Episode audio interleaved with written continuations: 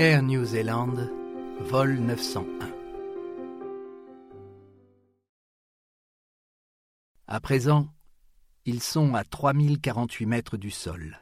Ils décident de maintenir leur vitesse de croisière jusqu'à ce que les conditions de visibilité s'améliorent pour se remettre en position initiale, comme l'atteste cet enregistrement à 12h42 et 49 secondes. Nous sommes en VMC dans cette direction, je vais donc faire un nouveau virage. Trois minutes plus tard, Cassine appelle le centre McMurdo pour leur indiquer leur intention de descendre encore plus bas. Ce message ne sera jamais réceptionné par la tour de contrôle. Nous sommes maintenant à 6000, en descente à 2000, et nous sommes VMC.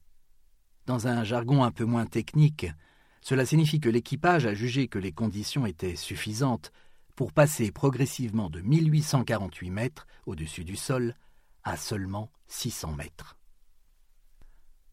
Pour les pilotes expérimentés de la compagnie Air New Zealand, cette prise de décision n'est pas si risquée. D'abord, ils comptent sur la vigilance des radars au sol pour pouvoir les guider lors du survol de la zone. Ensuite, ils ont étudié longuement la topographie du territoire.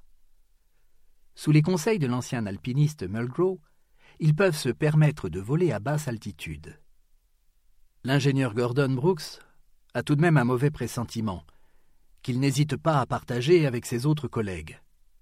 Vous savez où se trouve Erebus par rapport à nous en ce moment? Son homologue, Graham Maloney, estime qu'il devrait être environ sur la gauche, à 20 ou 25 miles. Si le DC-10 se situe au milieu du détroit de McMurdo, c'est en effet le cas. Mais personne n'en est vraiment sûr. À 12h47, le guide Peter Mulgrew informe le reste de l'équipage qu'il aperçoit le bord de l'île Ross. C'est un large terrain plat. Il n'y a donc aucun problème à ce que le DC-10 descende à 1500 pieds. Tout semble clair sur la droite, comme l'affirme l'un des copilotes. Il n'y a aucun obstacle. L'avion peut effectuer un nouveau virage vers la droite. La vitesse est maintenue durant deux minutes. Dans la cabine, les passagers sont impressionnés par ce glacier gigantesque ce qui pour tout le monde ressemble à un terrain plat, est en réalité l'une des pentes inférieures du mont Erebus. Victime d'une illusion d'optique très courante dans cette région du monde, appelée blanc dehors, l'avion fonce droit vers la mort.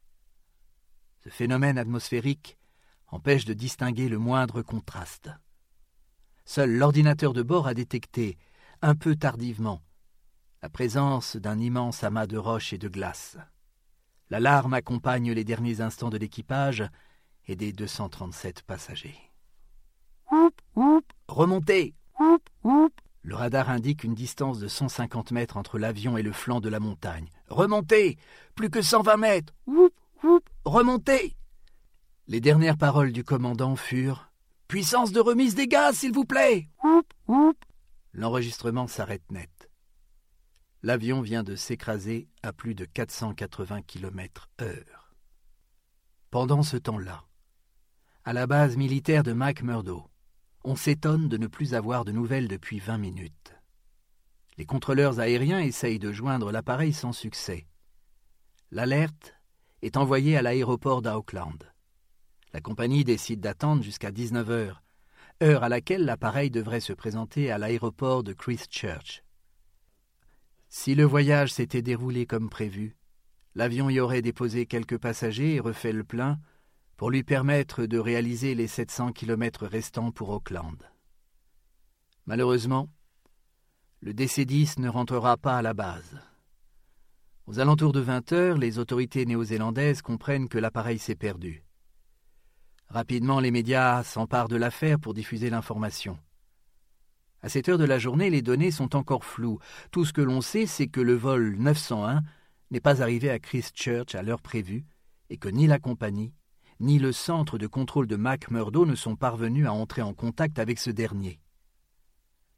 Les familles de victimes à l'écoute de ces nouvelles saturent les lignes téléphoniques des deux aéroports et du siège de la compagnie pour obtenir plus de réponses. Personne ne leur fournit la moindre explication. La compagnie Air New Zealand a encore de l'espoir. Elle se dit que la radio de leur appareil s'est cassée et que l'avion finira par se présenter avec un gros retard. Mais à 21h30, elle n'a pas d'autre choix que d'avouer la disparition définitive du 901. Cela représente déjà 14 heures de vol. Or, le carburant prévu pour le voyage ne permet pas d'assurer plus de 12 heures de vol. Le DC-10 n'est pas non plus équipé pour se poser sur la glace. À 22 heures, le PDG d'Air New Zealand, Maury Davis, déclare à la télévision C'est avec un grand regret que nous devons maintenant accepter que l'avion est perdu.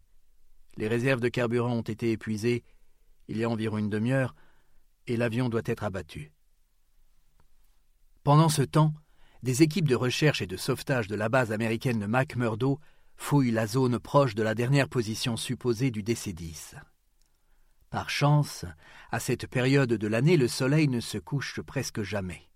À 1h25 du matin, heure locale, il y a suffisamment de lumière pour permettre aux équipes de repérer la trace de l'avion. Ils remarquent une longue traînée brune dans la neige avant de trouver le premier morceau. La plus grande partie du fuselage est retrouvée à une altitude de 447 mètres sur l'une des pentes inférieures du mont Erebus. Des dizaines de cadavres sont éparpillés autour de la carcasse. Les militaires demandent à tout survivant de signaler sa présence par un cri. Ils ne reçoivent aucune réponse. Rapidement, la météo dans le secteur commence à se dégrader. Une tempête de neige se prépare. Il n'est plus question de rechercher la moindre personne. De retour à la base, aux alentours de deux heures du matin, McMurdo lance un appel radio. Les débris sur le site du crash sont emportés par le vent. Pas de survivants apparents. Le crash du vol 901 est une véritable tragédie pour toute la Nouvelle-Zélande. C'est une petite île avec une forte communauté où presque tout le monde connaissait au moins une personne décédée dans l'accident. À bord de l'avion se trouvaient également plusieurs touristes étrangers, dont 22 Américains et 22 Japonais. Les deux grandes puissances ont exigé des autorités néo-zélandaises de mener une enquête de grande ampleur. Il faut se saisir de la boîte noire, mais aussi des corps. Le gouvernement japonais tient à ce que tous ces touristes soient rapatriés sur leur territoire afin qu'ils soient enterrés aux côtés de leurs proches, comme l'exige la tradition. Plusieurs unités de sauveteurs accompagnées des enquêteurs de la Commission royale d'enquête sur le crash sont dépêchés sur place. Un campement est installé à proximité du point d'impact. L'investigation et l'enlèvement des corps prend plusieurs jours. Cette enquête traumatisera bon nombre de sauveteurs qui n'étaient pas assez formés pour ce type d'opération. Les corps, pour la plupart calcinés, gelés par le froid, l'isolement, les basses températures, sont autant de facteurs qui ont rendu ce rapatriement particulièrement difficile. Les premiers éléments de l'enquête, basés sur l'enregistreur du vol, démontrent une erreur provenant des pilotes. La faute est rejetée sur le commandant Jim Collins et le reste de son équipage. Sa mauvaise appréhension des distances associée à un changement de cap brutal et inexpliqué a conduit l'avion à s'écraser contre le volcan. Les familles des victimes ne sont pas satisfaites de cette réponse, un peu expéditive. Elles demandent plus de détails sur les raisons qui auraient poussé des pilotes aussi expérimentés à commettre cette grossière erreur. Le juge néo-zélandais Peter Mahon est le président de la commission d'enquête. Il est sensible au discours des familles. À sa demande, l'investigation est approfondie. Ce qu'il découvre va mettre en cause les dirigeants de Air New Zealand. En 1977, un premier plan de vol approuvé par la division de l'aviation civile du ministère néo-zélandais des Transports suivait une trajectoire entre Auckland et le Cap Hallett. Ce trajet impliquait un survol du pic du mont Erebus. Cependant, au moment d'informatiser ce plan, il y a eu une erreur de frappe dans les coordonnées, ce qui a considérablement changé la trajectoire. Plutôt que de se diriger vers le volcan, l'avion doit survoler le détroit de McMurdo, situé à 43 km à l'ouest de l'Erebus. Cette erreur n'a pas perturbé les précédents passagers, ni même les équipes des 13 vols précédents. Tous ont suivi la route du détroit de McMurdo sans savoir que celle-ci n'était pas approuvée par les autorités. Deux semaines avant le vol du 901, le commandant Leslie Simpson effectue son vol commercial en empruntant le même cap que ses autres prédécesseurs. Il remarque que le plan de vol enregistré sur l'ordinateur n'est pas le même que celui qu'on lui avait indiqué lors du briefing du 9 novembre, auquel étaient également conviés Collins et son équipage. Par acquis de conscience, il informe la section de navigation d'Air New Zealand de cette anomalie. En réponse au signalement, la compagnie décide de mettre à jour les coordonnées du point de cheminement stocké dans l'ordinateur de bord du DC-10. Pour une raison que l'on ignore, les techniciens de navigation ont reçu l'ordre de réaliser cette opération dans la nuit qui a précédé le vol du 901, à 1h40 du matin. Le commandant Collins n'a pas été prévenu. Il n'a malheureusement pas remarqué que l'imprimé du vol remis le matin même à l'équipage était différent de celui présenté lors du briefing du 9 novembre.